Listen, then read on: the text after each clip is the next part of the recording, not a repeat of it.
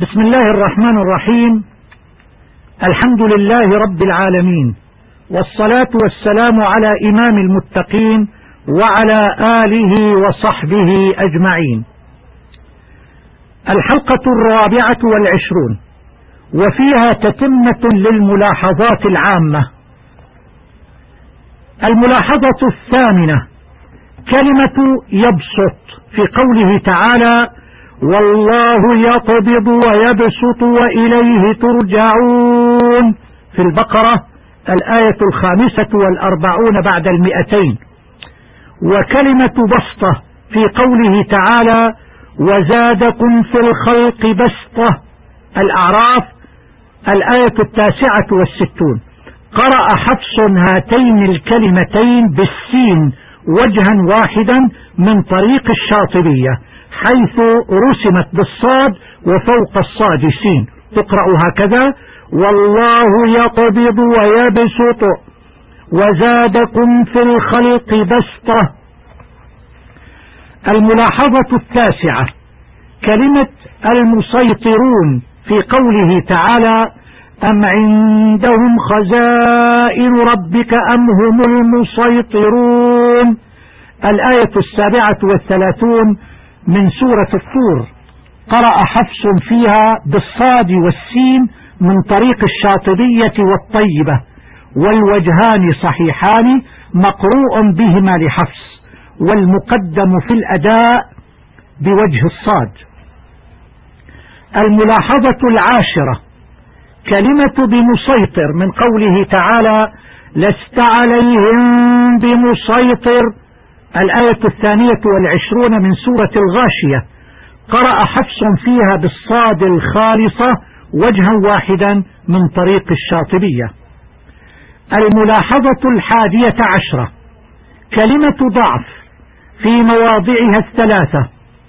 الله الذي خلقكم من ضعف ثم جعل ثم جعل من بعد ضعف قوة. ثم جعل من بعد قوة ضعفا وشيبة يخلق ما يشاء وهو العليم القدير. الآية الرابعة والخمسون من سورة الروم.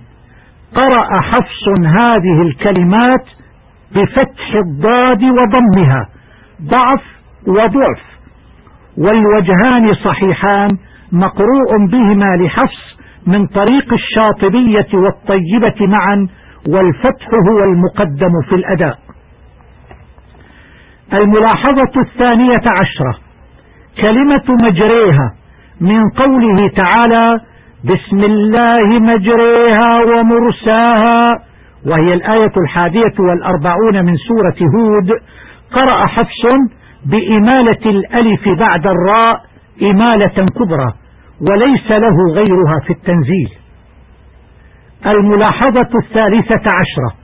لا يخفى بأن الهاء في كلمة فيه تمد مد صلة قصيرة في موضع واحد في القرآن الكريم وهو قوله تعالى يضاعف له العذاب يوم القيامة ويخلد فيه مهانا. وهي الآية التاسعة والستون من سورة الفرقان. وأن الهاء في كلمة يرضه في قوله تعالى وإن تشكروا يرضه لكم الآية السابعة من سورة الزمر لا تمد رعاية للألف المحذوفة قبلها بسبب جزمها لأنها جواب الشرط. الملاحظة الرابعة عشرة ينبغي الانتباه إلى أن الهاء في عليه في قوله تعالى ومن أوفى بما عاهد عليه الله فسيؤتيه أجرا عظيما. وهي الآية العاشرة من سورة الفتح مضمومة.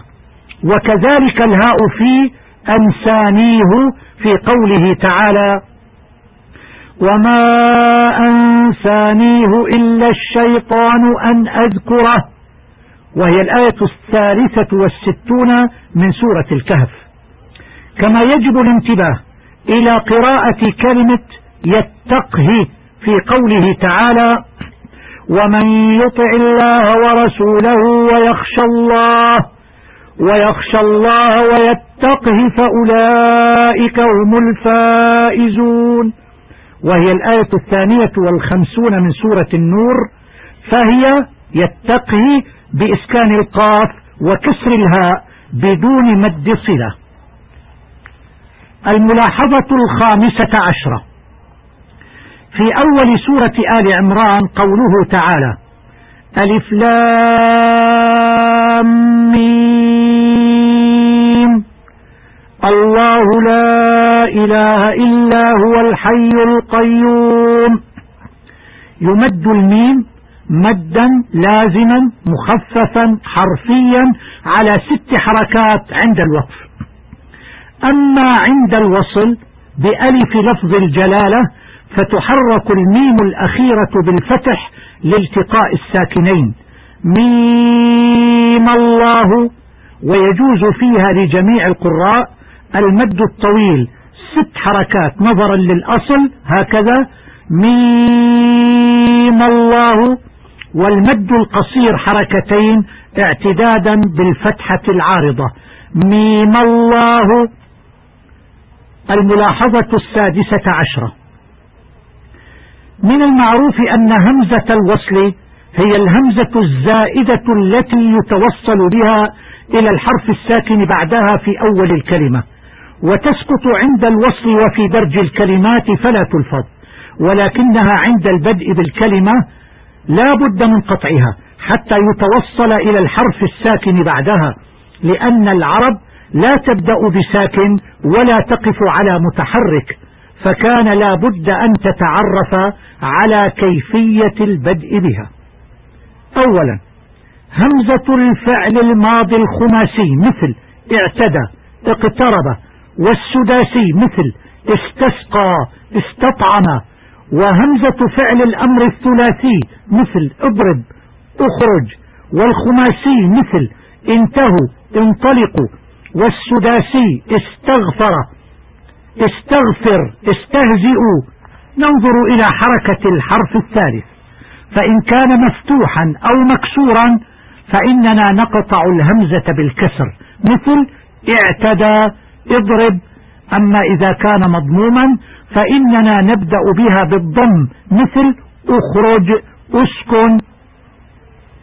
ثانيا همزة المصدر الخماسي. مثل افتراء انتقام والسداسي مثل استغفار استكبارا نقطع الهمزة عند الابتداء بالكسر.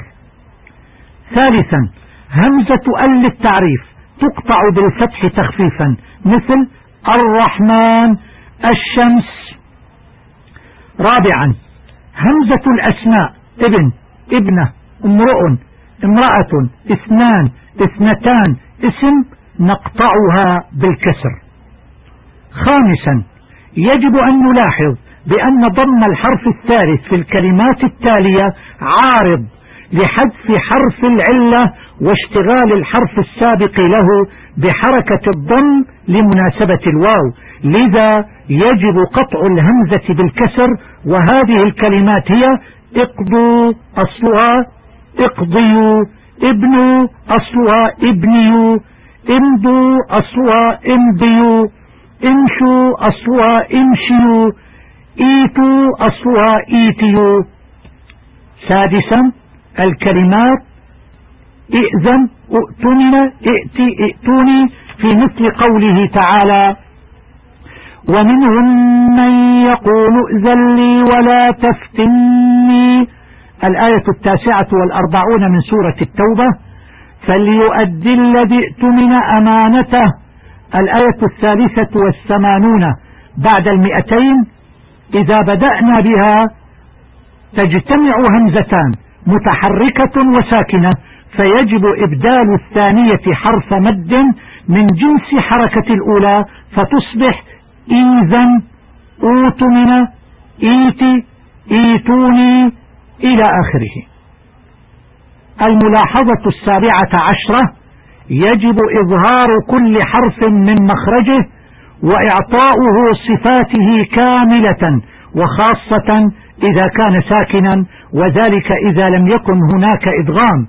فيجب الانتباه إلى إظهار الميم الساكنة إذا كان الحرف الذي بعدها واوا أو فاء. كما يجب إظهار الضاد إذا كان ما بعدها طاء أو تاء مثل اضطر أفضتم لأنه لا إدغام فيها. وإلى اللقاء في الحلقة القادمة إن شاء الله. والسلام عليكم ورحمة الله وبركاته.